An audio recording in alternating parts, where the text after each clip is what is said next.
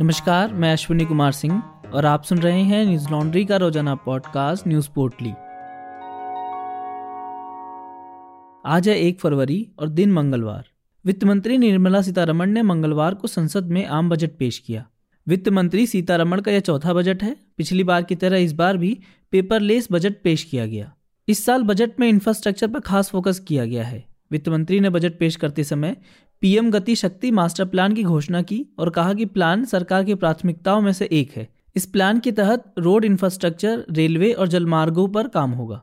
वित्त मंत्री ने कहा, वित्तीय वर्ष 2022-23 में 25,000 किलोमीटर के हाईवे बनाए जाएंगे, जिस पर 20,000 करोड़ खर्च किए जाएंगे। इस योजना के तहत अगले 3 साल में 400 वंदे भारत ट्रेन भी चलाई जाएंगी और 100 पीएम गति शक्ति कार्गो टर्मिनल बनाए जाएंगे।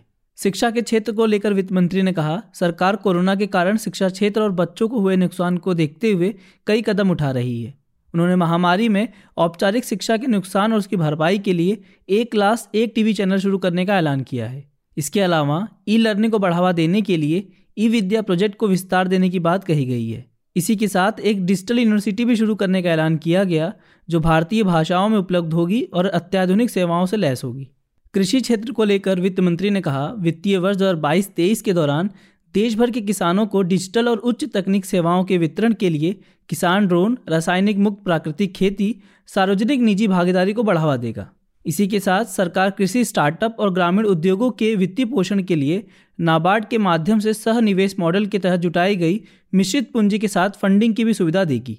फसलों की खरीद पर वित्त मंत्री ने कहा कि सरकार एमएसपी पर 163 लाख किसानों से 1,208 लाख टन गेहूं और धान खरीदी जाएगी।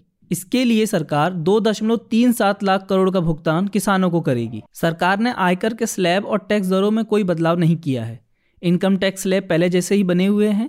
इस बजट में कोऑपरेटिव सोसाइटी के लिए 18% की टैक्स दर को घटाकर 12% करने का ऐलान किया गया और सरचार्ज को 12% से घटाकर 7% करने का प्रस्ताव किया गया है। निर्मला सीतारमण ने कहा, केंद्रीय रिजर्व बैंक वित्तीय वर्ष 2022-23 में भारत का पहला डिजिटल रुपया जारी करेगा। इस बीच सरकार ने यह भी घोषणा की कि डिजिटल संपत्ति के हस्तांतरण से प्राप्त आय पर 30% की दर से कर लगेगा। यह क्रिप्टो करेंसी और एनएफटी स्लैब को भी प्रभावित करेगा। वहीं कपड़ा, खेती का सामान, पैकेजिंग के डब्बे, मोबाइल फ़ोन चार्जर और जेम्स एंड ज्वेलरी सस्ते होंगे। जेम्स एंड ज्वेलरी पर कस्टम ड्यूटी को घटाकर 5% कर दिया गया है। वित्त मंत्री ने देश के युवाओं के लिए 60 लाख नौकरियां पैदा करने का ऐलान किया। उन्होंने बताया कि सरकार इनके अलावा 30 लाख अन्य नौकरियों के अवसर भी तैयार करेगी। सुप्रीम कोर्ट ने फ्यूचर अमेजन विवाद को लेकर दिल्ली हाईकोर्ट द्वारा दिए गए फैसलों को रद्द कर दिया है। कोर्ट ने हाईकोर्ट को फिर से सभी मुद्दों पर मेरिट के आधार पर फैसला लेने का निर्देश दिया है। मुख्य न्यायाधीश NV रमना, एएस बोपन्ना और हिमा कोहली की बेंच ने रिलायंस रिटेल के साथ विलय के मध्यस्थता के फैसले संबंधित फ्यूचर ग्रुप कंपनियों की याचिकाओं को दिल्ली हाईकोर्ट के वापस भेज दिया गया है। पीठ ने अपने आदेश में कहा, हम 2 फरवरी 2021 और 18 मार्च 2021 के आदेशों को 29 अक्टूबर 2021 के फैसले को रद्द करते हैं। हम हाईकोर्ट को निर्देश देते हैं कि वो इस मामले पर विचार करे और टिप्पणियों से प्रभावित हुए बिना दोष गुण के आधार पर आदेश पारित करे।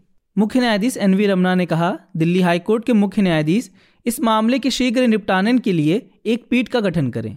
बता दें कि अमेरिका की e commerce company Amazon, Reliance retail और एफआरएल के 24,731 करोड़ रुपए के विलय के सौदे का विरोध कर रही है।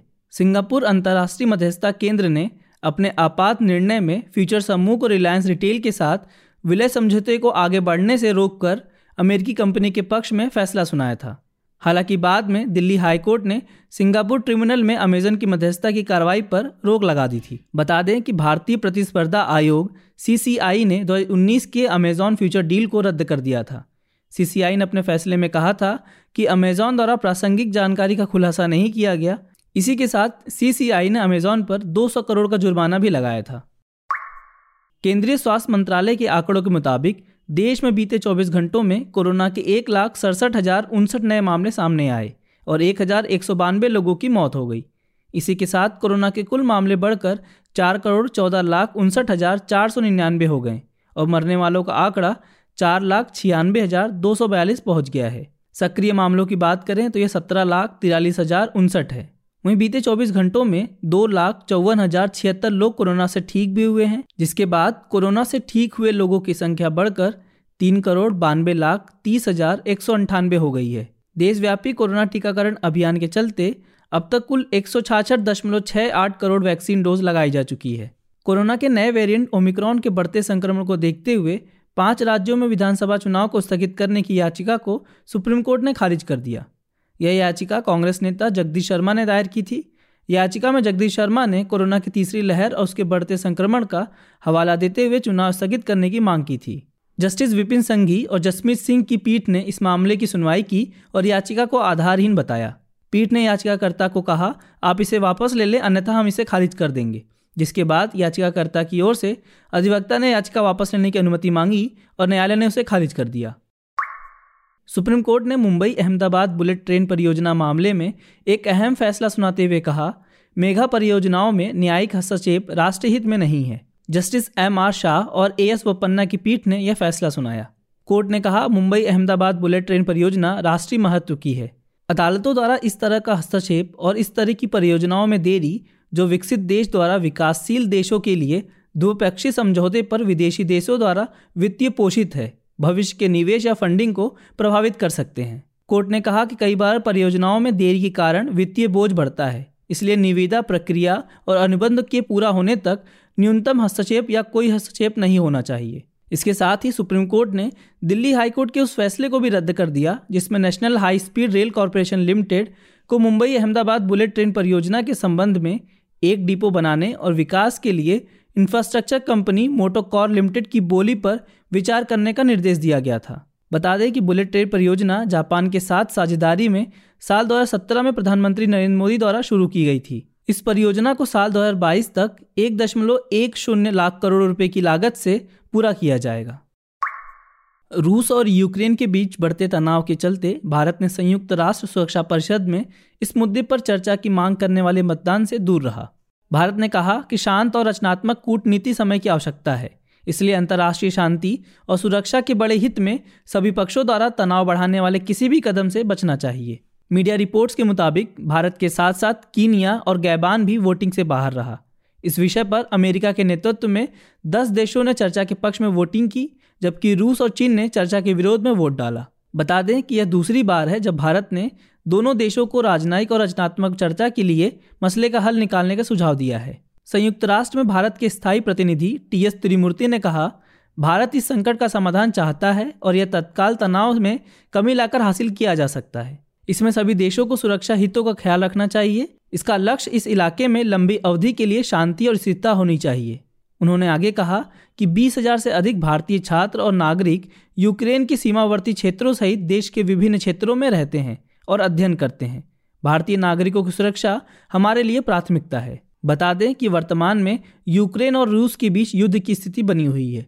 रूस ने अपनी सीमा पर 1 लाख सैनिकों को तैनात किया है। वहीं यूक्रेन की सीमा पर अमेरिका और नाटो देशों के सैनिक तैनात हैं। अमेरिका लगातार दावा कर रहा है कि रूस जल्द ही यूक्रेन पर हमला कर सकता है, हालांकि रूस इन दावों को नकारता रहा है। न्यूज लॉन्ड्री की टीम 5 राज्यों में होने वाले विधानसभा चुनावों की कवरेज के लिए जा रहे हैं। आप जानते हैं कि न्यूज लॉन्ड्री किसी से विज्ञापन नहीं लेता। हमारे एनएल सिन्हा सीरीज़ को सपोर्ट करें ताकि हम चुनावी राज्यों की हकीकत आप तक ला सकें। हमारे एनएल सेना प्रोजेक्ट को सहयोग देने के लिए newslaundry.com पर जाएं और सेना वाले बटन को दबाकर असेंबली इलेक्शन 2022 प्रोजेक्ट को अपना सहयोग दें और गर्व से कहें, मेरे खर्च पे आज़ाद हैं खबरें। आज बस इतना ही। आपका दिन शुभ हो। नमस्कार। न्यूज लॉन्ड्री के सभी पॉडकास्ट टिचर, iTunes और दूसरे पॉडकास्ट प्लेटफॉर्म पे उपलब्ध हैं। खबरों को विज्ञापन के दबाव से आज़ाद रखें। न्यूज लॉन्ड्री को सब्सक्राइब करें।